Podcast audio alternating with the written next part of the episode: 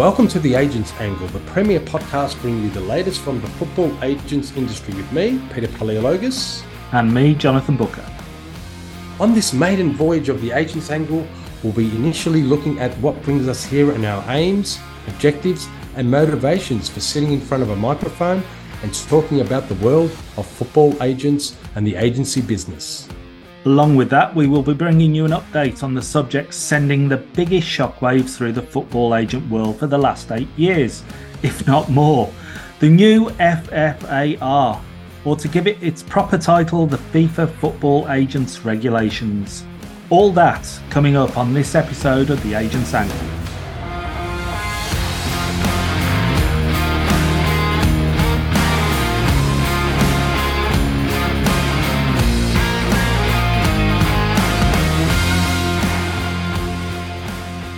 How are you, Jonathan? Not too bad, Peter, but I've got to ask straight off why are we here? You've been trying to convince me to do this podcast for what must be two years or so, and I must admit, I've been avoiding it. Even through lockdown and the clamour to do podcasts, I've been avoiding it. So, what actually brings us here? I have. I've been putting pressure on you to join me on an agents podcast, and we're finally here. How do I convince you? Um, I just think the way it's all sort of panned out with the new regulations coming on board, the FIFA engagement, but basically, I really wanted, and this is what what I try to base this podcast about is to put an agent's lens on the stories, challenges, and business that us agents are involved in. There is no podcast covering the agent perspective exclusively. So that's why I really wanted to do a podcast and find someone of similar mind. We've both helped a lot of agents. We've both been advisors and mentors. And I think with our insights um, together from England to Australia to different markets, but connecting those markets and those mindsets, yeah, I think there's there's a space for a podcast, and I'm glad you I was able to convince you right at the end there. I think the key reservation for me resonates with that is that are people really that interested in the agents industry, the world of the football agent? That's when it's not sensationalized in the, the traditional media channels or even glamorized to an extent. We tend to hear the, the bad sides of the industry, the negativity, the need to blame somebody for a transfer going wrong, for example. It's usually the agent who's the convenient target. And I think the motivation for myself is to raise that awareness, as I do with, when I talk about it or I write about it in articles, the true goings on behind the industry. But along with that, I think there's also a, a fuel to me wanting to do this because the industry itself needs improvement by everyone involved, not just the agents. We're talking everybody. We're talking players, coaches, clubs, associations, federations, uh, and FIFA themselves. So hopefully, with with our insights, we we can bring a better understanding and, and raise the interest of the agent industry. And I think a key element of that is obvious, well as your agent knowledge, but also with your with your legal and, and governance and compliance knowledge. I think that that helps us raise awareness of what can be done to improve the industry. Yeah, um, thank you, uh, Jonathan, for that little plug. Um, yeah, my background's probably twofold, um, which is quite unique in the agent space. Obviously, being a licensed agent and an intermediary, and currently got a um, just obtained a FIFA agents legacy license. Been a consultant, but also um, been president and also um, general secretary of the Australian Football Agents Association, where had dealings with other agent, international agent organizations, being PROFA, being the European Football Agents Association. But also, what really sort of pushed me to do to push for a podcast is my recent experience at FIFA doing the executive program in football agency, which was the first edition, um, meeting colleagues from around the world, all from different countries, different markets, different leagues, different mindsets and temperaments and cultures. Um, and that really said, there's a story to be told here. And based on that, I thought, yeah, we need to push a podcast. For me, I like also helping people. And I think with this, our listeners, with even agents listening in, we're able to um, give insights, give advice, give feedback. I mean, I'm a current FIFA Pro Bono counsel, which assists players and other stakeholders who may have proceedings with FIFA. I, believe it's about helping people, and that's sort of what this podcast sort of underlies. Recently, I've also been interested in projects besides this podcast. I did a language of football agents, the first lexicon in the world about the football agents language. I had about 80, 90 agents contribute to that. That was a fantastic project because it gave insights of what's going around in different markets. But also, I like um, I do like the legal. You mentioned legal compliance. I'm on the editorial board of Football Legal, the leading international football law journal. And there is a lot of information on the football industry, and agents play a big part of that. You, you read some of those articles, you see agents are an integral part of the football industry. But also, um, I'm interested in the regulatory space, presenting on that, and yeah, bringing that all together. And this podcast gives us an opportunity for a wider audience, a wider market to provide listeners, and not just agents, fans, aspiring agents, clubs, directors, everyone with better informed insights. And we're really excited about the kind of guests we're going to get on this show, Jonathan. Tell me a little bit about your background. Well, it's probably not quite as colourful as yours, but hopefully, with just over 15 years of experience as a licensed football agent, hopefully, I'll be able to bring something to the podcast from that angle. And even alongside that, I've done agency in different sports. I got into it from a coaching side of things. I reached a point in my coaching that, that couldn't really progress that that much more given my own circumstances. And it, it wasn't a very high level, but it, it was high enough to have a small feature on Match of the Day over here. But you know, I've undertaken various coaching and scouting qualifications, not to necessarily progress down that career path, but to get a better understanding of other participants, their involvements, and so on and so forth. As far as the agents world goes, as you mentioned, it, I was board member at the AFA, the Association of Football Agents in England, and I was their first general secretary. And following on from that, I was approached by several agents to look into setting up a, another representative body, and that that panned out as a, a founder member and general secretary again of an organization called SFIA, Society of Football Intermediaries and Agents. Over periods of time, it, it, my knowledge has grown of the industry. My care for the industry has grown, both in terms of the people who are participants in it and seeing it regulated positively and professionally. And that's culminated in being consulted by various bodies, both football whether it be FIFA and the FA on agent regulatory matters. The UK government invited me to uh, submit information for it. And then you've got the European Commission as well. But most recently, I was asked to actually submit evidence as an expert witness, although the, the word expert doesn't sit comfortably with me, at CAS, the Court of Arbitration for Sport. And that was in relation to the case over the new FIFA football agent regulations. So I think there's a lot of common ground there shared between both of us. But if there was one thing, Peter, that actually brought you to push ahead and do this pod, what would be that one thing? I think the uh, the biggest thing I would say is what's happening in October and leading up to October of this year. And that's, we mentioned before, the football agent regulations, the FIFA football agent regulations. We were part of the engagement in some degree. It's it's a new regime that's coming in place. It's going to have a big impact on the industry. We know that a lot of agents and possibly a few challenges, legal or otherwise.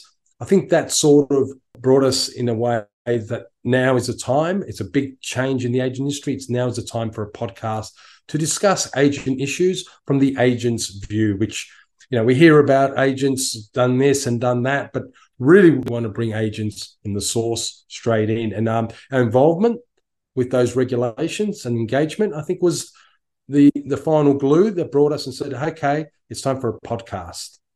I don't know what your view is, but I think that's the that brought it together. I think it's it's the combination of that and the fact that there's so much uncertainty over what will happen in October, if not the time running up and the time after that. And like we're we're recording this this podcast in in July 2023 and there's several cases going on with regards to the FIFA football agents regulations but even in recent weeks uh, I think it's safe to say if I had a pound or a dollar for every time somebody asked me what's going on with the FIFA football agent regulations I would be very happy I wouldn't be rich but I'd be happy but the fact is that there are so many people asking these questions, whether it be managers, club officials, agents, even, dare I say, people within associations and leagues asking similar questions.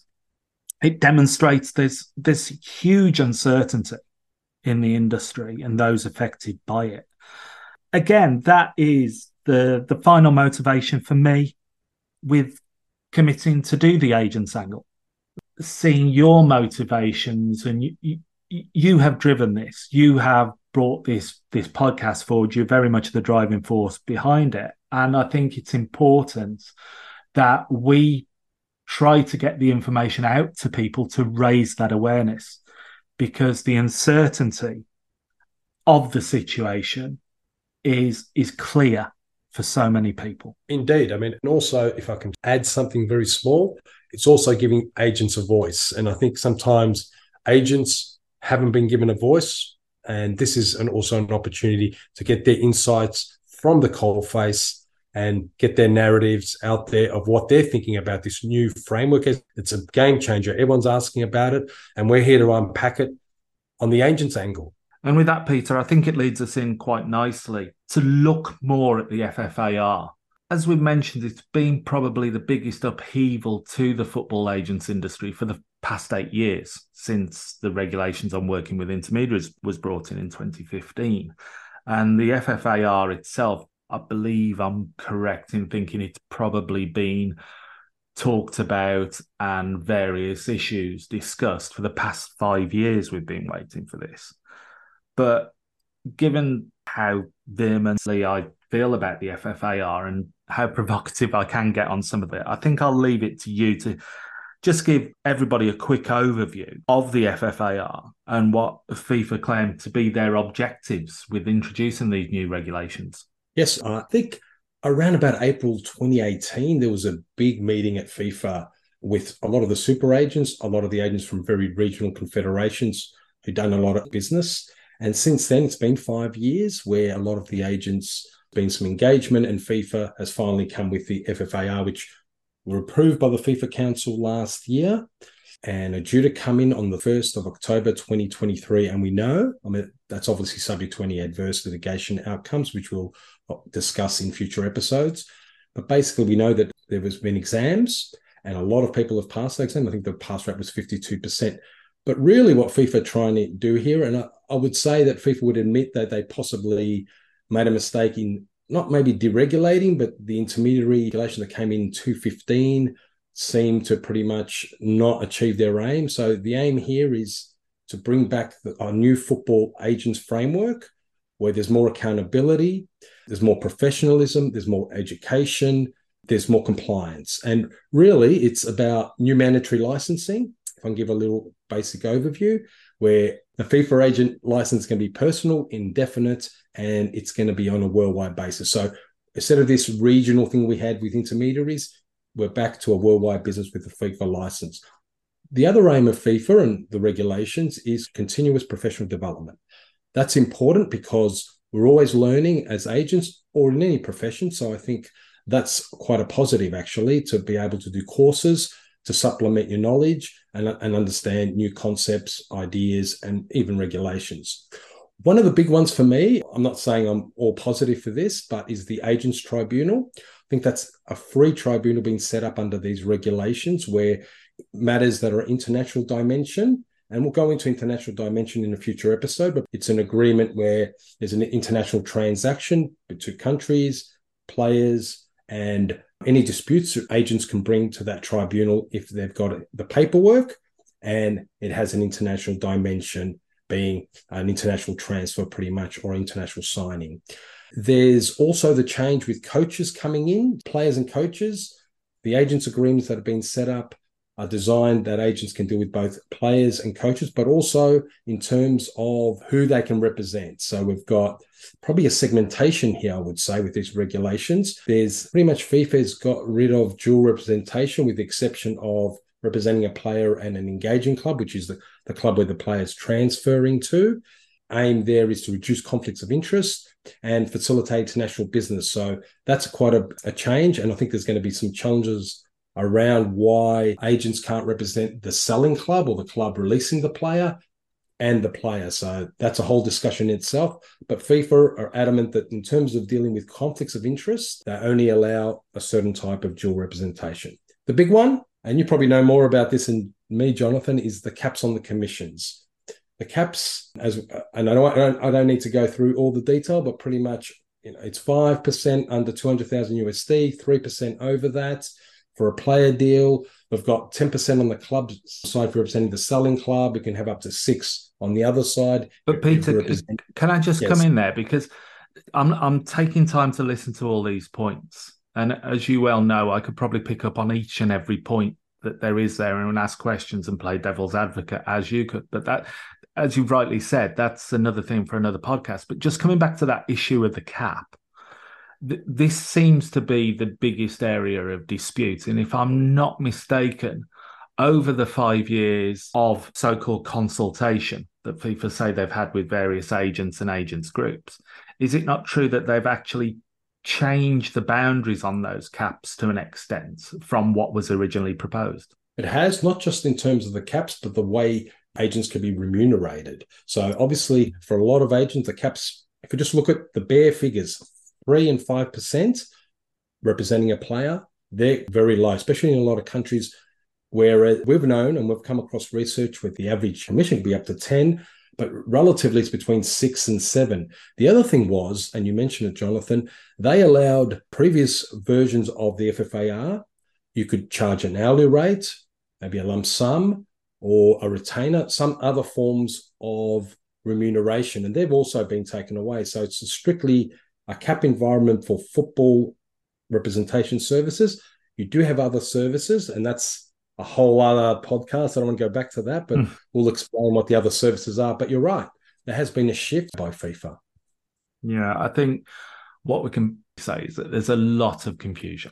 We we've already mentioned the confusion on this, and it's it's similar to the state of affairs back in 2015 I think a lot of the reasons behind the RWWI that were reported via media channels such as the BBC is that FIFA said that a large proportion of transactions and transfers involving agents, and the important thing is here they were international transfers and transactions, were involving unlicensed agents. And this is the one thing that really sticks with me is the thought process of FIFA at the time in 2015 to think that the best way to address the problem of unlicensed agents was to abandon the licensing process, abandon the regulations.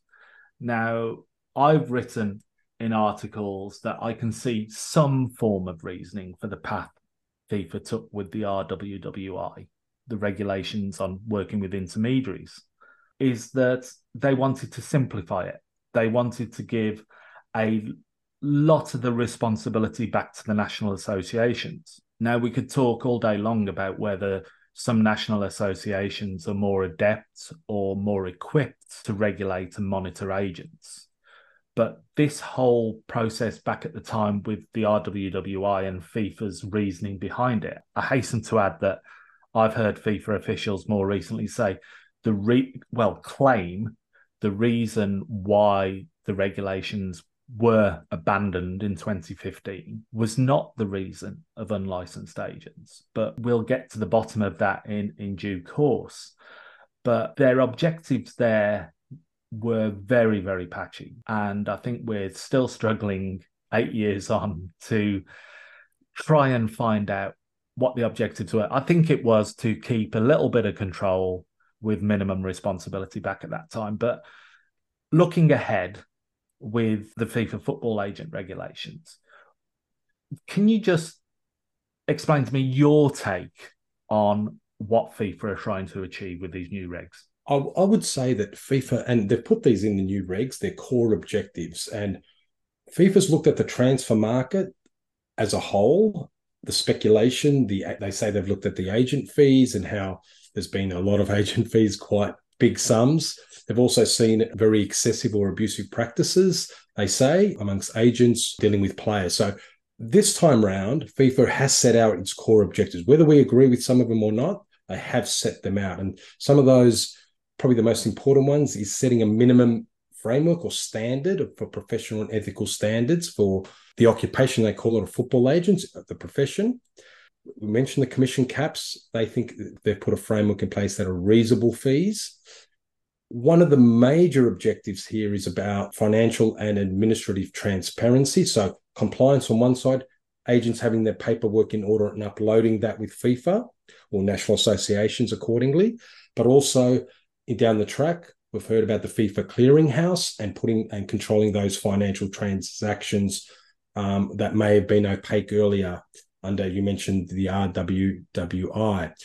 The other thing they're trying to, I suppose, enforce or as as an objective is enhance the contractual stability between players, clubs. They've put a two-year limit on agent contracts between their clients and the agent, being whether it's the player or the coach. With clubs, it's unlimited but they're looking at putting some sort of marker there that this is the time. And the other thing I would say is there is a, a name for protection for minors, for instance, or people who lack experience. So a focus on protecting those type of stakeholders or participants in the club space, the agent space. That is probably sort of my view of how FIFA has seen this.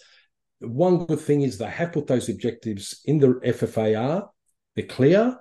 So, based on that, the remit of the regulations, the new regulations, mimic those objectives, Jonathan. That's in my view. Yeah. This is one of the things for me is that you've said they're very clear, and yes, they are stated there in the FFAR. And we'll no doubt come back to this on a later episode because I'd like to pick it apart and I'd like to look at each point with you and we can discuss it and probably get somebody else in as well to discuss it is that that they've put it down in black and white, but there's a lot of subjective terms there. There's a lot of what is reasonable, what is excessive. Somebody's one person's reasonable is another person's excessive, and vice versa. And I think that's where a lot of the problems lie. And I think there's a lot of the disputes coming out. Like I can come across with quite a few objections and reservations about the FFAR but we've only got a limited amount of time. And there's a lot of people who've raised objections, tried to negotiate it, tried to reconcile the relationship with FIFA, and work towards a very productive relationship. Like you and I have sent various concepts and ideas and feedback on these. Yeah, we have. I mean, we we sort of. I mean, I was of the view, and more in terms of avoiding the caps. You had a more tiered cap system, but more a recommendation basis. We call um, the same with you, Jonathan. We put a concept together. Yeah. Don't get me wrong, I don't disagree with the need for new regulations. So, like anything is better than what we got introduced within 2015, as I explained with the RWWI. But the thing is, this has opened up a variety of objections. Some people are taking a more conciliatory approach to it. But we are at a point now where we've got a lot of disputes through legal channels, internationally, nationally, and with regards to those disputes. I think you understand the key points that are being brought to dispute and also where we are now with those disputes. Can you just give everybody a brief synopsis of what the key objections are and where the disputes are at this moment in time? The key objections, I would say, is the freedom to contract and the commission caps. And these are reflected in all the disputes, all the litigation undertaken by agent associations.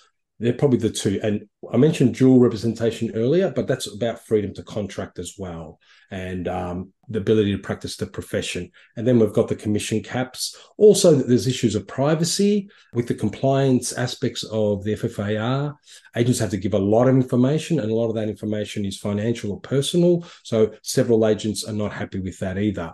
But in terms of where it's all at, just briefly, um, Germany is one of the big ones in terms of a market where there was three court cases, I believe, in Mainz, Dortmund, and Frankfurt.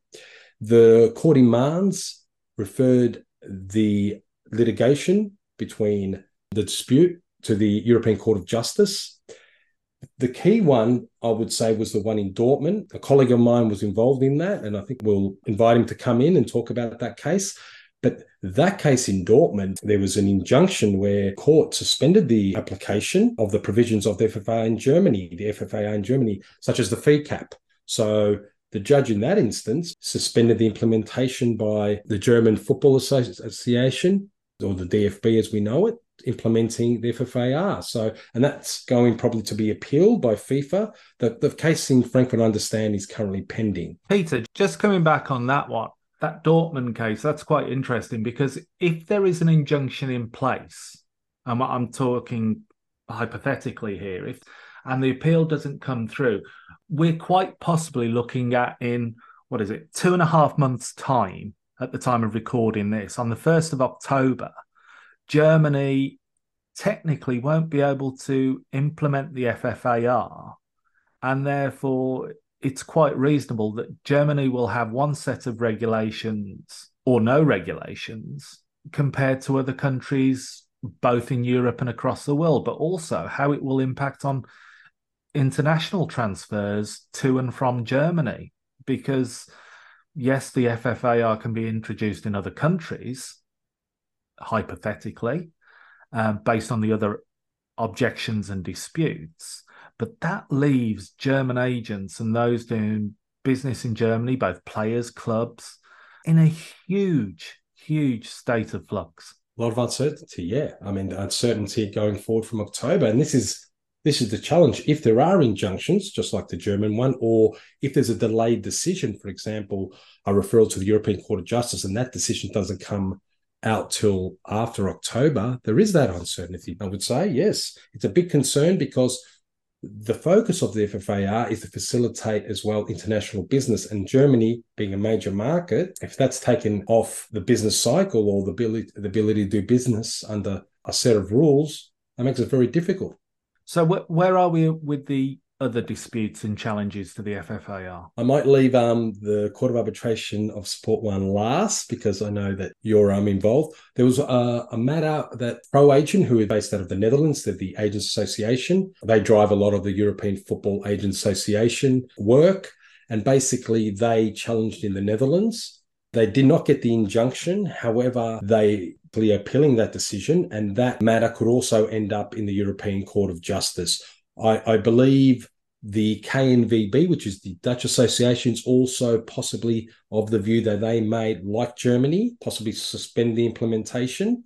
So it's a watch in this space. But I think with Germany and the Holland going to the ECJ, the European Court of Justice, that decision in that court will probably clarify what happened in those countries. I do want to raise England, where you're from, before we go to CAS briefly. I understand that for the big super agencies or talent agencies, be very, be very careful with the term super agents. I'll take that back. But um, the larger organizations, CAA Base, Wasserman, Stellar, and Areti, Areti have started I believe, arbitration proceedings, Rule K proceedings, to challenge the Football Association in England's implementation of the FFAR. All I know from anecdotal sources and people I've spoken to that that arbitration has been facilitated to be determined quite quickly, which is important because we all we have to take into account that a lot of people have sat the exam. FIFA came out that 52% have passed that first exam. I know in Australia, a lot more people enrolled for the second exam in September. So there's a lot of people who want to get on with it. So uh, it's good that whether it's the arbitration or the European Court of Justice, and we'll talk about CAS very shortly, expedite their decisions because people want to get on with business agents want to get on with business and have some certainty. Now, the other major matter is CAS, the Court of Arbitration of Sport, and I know that's been brought proceedings by PROFA, um, which was led by Paddy Dominguez, believe Juan that's, that's the Professional Football Agents Association, isn't it? Correct. A term we, t- we talk about now in the agent space, PROFA, but basically, yes. Question for you about the CAS hearing, because I, I know the CAS hearing has been heard, I think went over two days. I think traders will come to decision before the 1st of October. Can you tell me a little bit more about you were involved in the CAS, Jonathan, the CAS proceeding as an expert? Tell us what your view is or where it's at. As I've said, the term expert doesn't sit comfortably with me.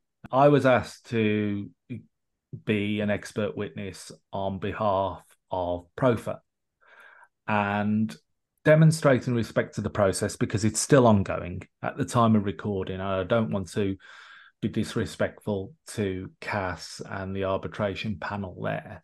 The hearing went on for a day and a half. The interesting thing was the judgment from the Dortmund court was reported on day two. So we are looking at a judgment from CAS. The date I've heard is before the 31st of July from what was said, they're very keen to expedite it for some certainty across the board. And we just need that certainty. Whether some of the elements of FFAR are going to be rejected, we need to know. FIFA need to make alternative plans.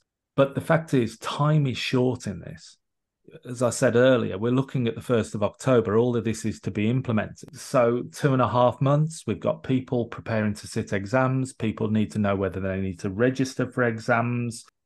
But I don't know uh, how you feel things are going to be going forward and what the effects these disputes will have. I think these disputes will shape the final format of the regulations. Personally, I think I believe that FIFA will probably the implementation will go ahead, but it may be fractured in a way where certain markets, whether it's Germany or Holland or certain national associations, may not implement fully the whole regulations. And we know there's there's always opt outs. We know with France and Italy they have their own national regulations, which are very strong, and FIFA respects those. So it could be a little bit of a fractured market worldwide. But however, I think the implementation most likely will go ahead from the 1st of October, but there will be a period of teething problems, of agents getting used to what they need to lodge, of how to deal with FIFA requirements, how to implement things in their business. We've got agencies who can act as an agent. It's very strict. It's a personal license.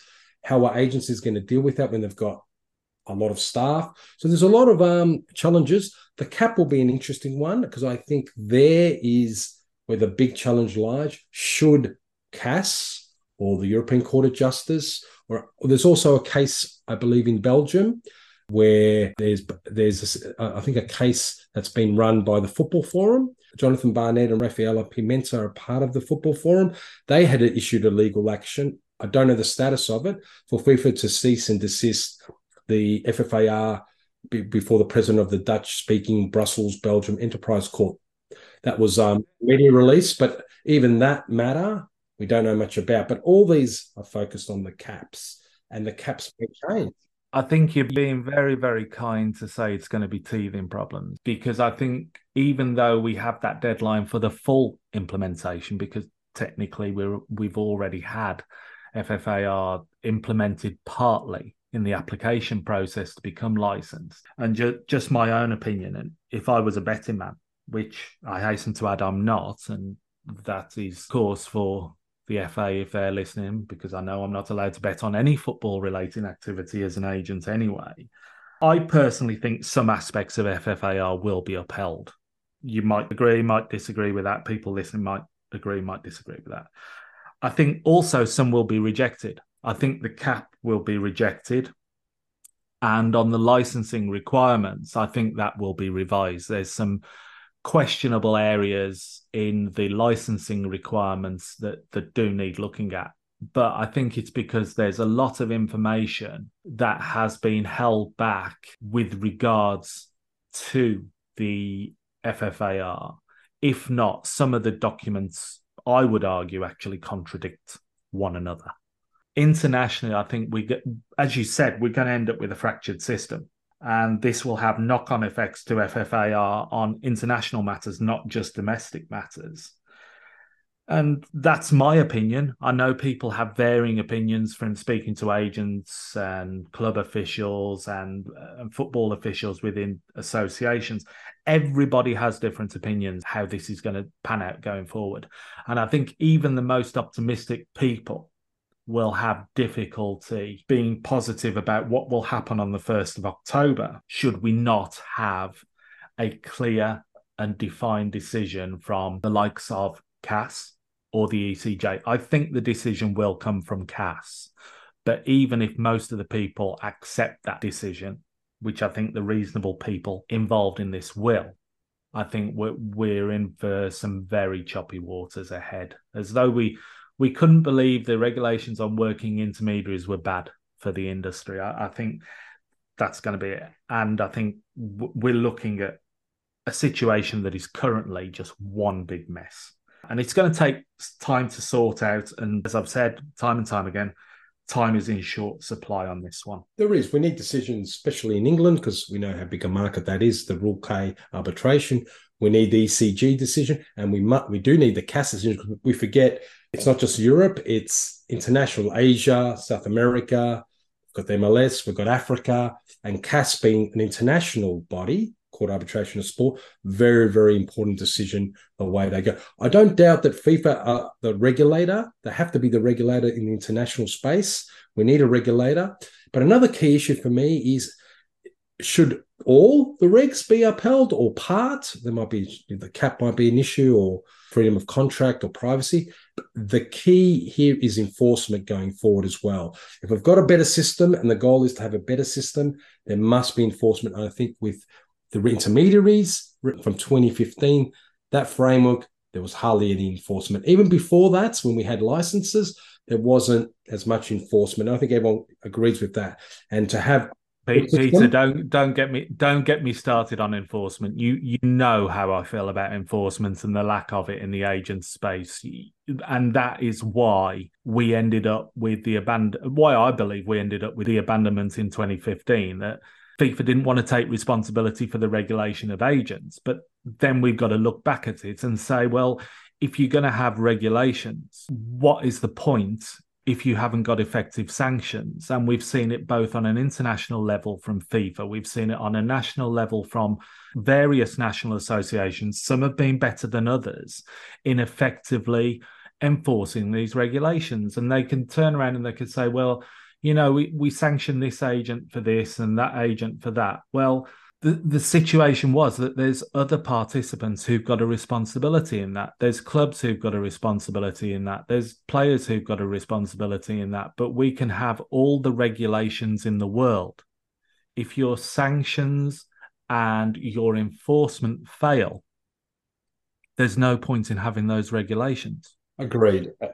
No, nobody will. Res- well, some people will respect them out of their ethics and their morals, but in general, once you fail with enforcement, and some people start breaking the rules and the regulations, and I, have seen this myself, and I've seen some very good agents who, over many many years, who follow the regulations, and the attitude has become that because they see other people get away with breaching the regulations, they then end up doing the same activity because it comes part of the course. It does. I think there's a... and it's it's not just to thrive it is to survive for some of these agents so i think i can get off my soapbox before i start venting uh, consistently on this subject. We'll re- we'll we're not here to vent. We're not here to vent. we'll revisit.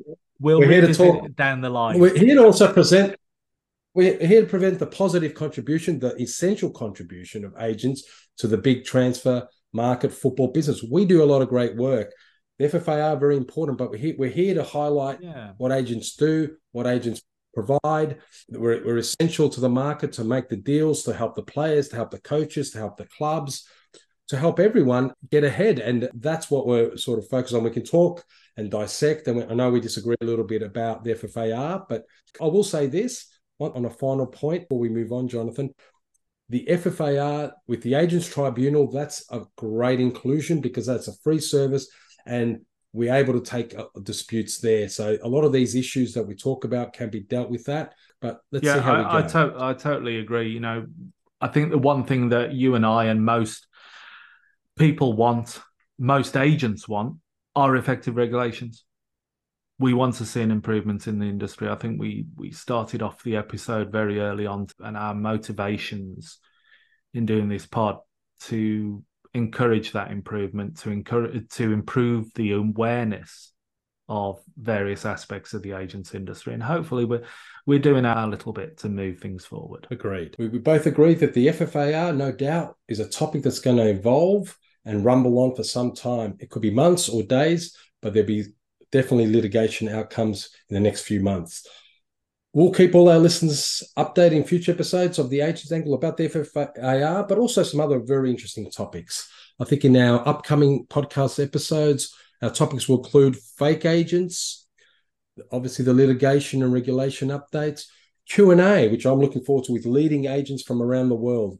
Really looking forward to that and also agency business trends. What's happening in the agent world? What are the business practices? What are the trends? We also have two or three segments on every episode.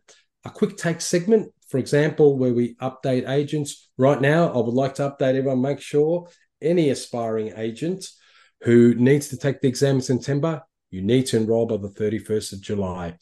Also focus on deal making trends. So look at one aspect in a contract, for example, a unique player contract clause that agents are starting to use and how that's involved in affecting player contracts and also the agency space. And finally, and one I'm really looking forward to, Jonathan, is the agent news around the world, a roundup where we look at what's happening in the agents world from different regions and confederations and give that update news to our listeners.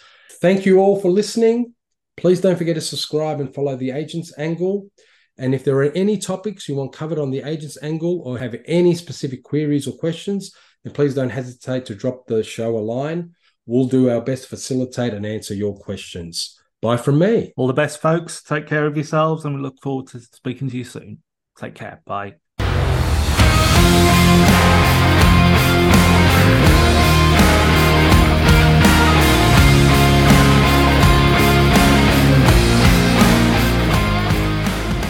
The purpose of the Agents Angle podcast is to provide news, information, and facilitate discussion on regulatory matters, policies, business trends, and issues affecting football agents worldwide. The opinions and recommendations presented in this podcast are for general information only and should never be considered legal or professional advice. Furthermore, the views expressed by guests are their own and their appearance on the program does not imply an endorsement of them or any entity they represent. Thank you for listening.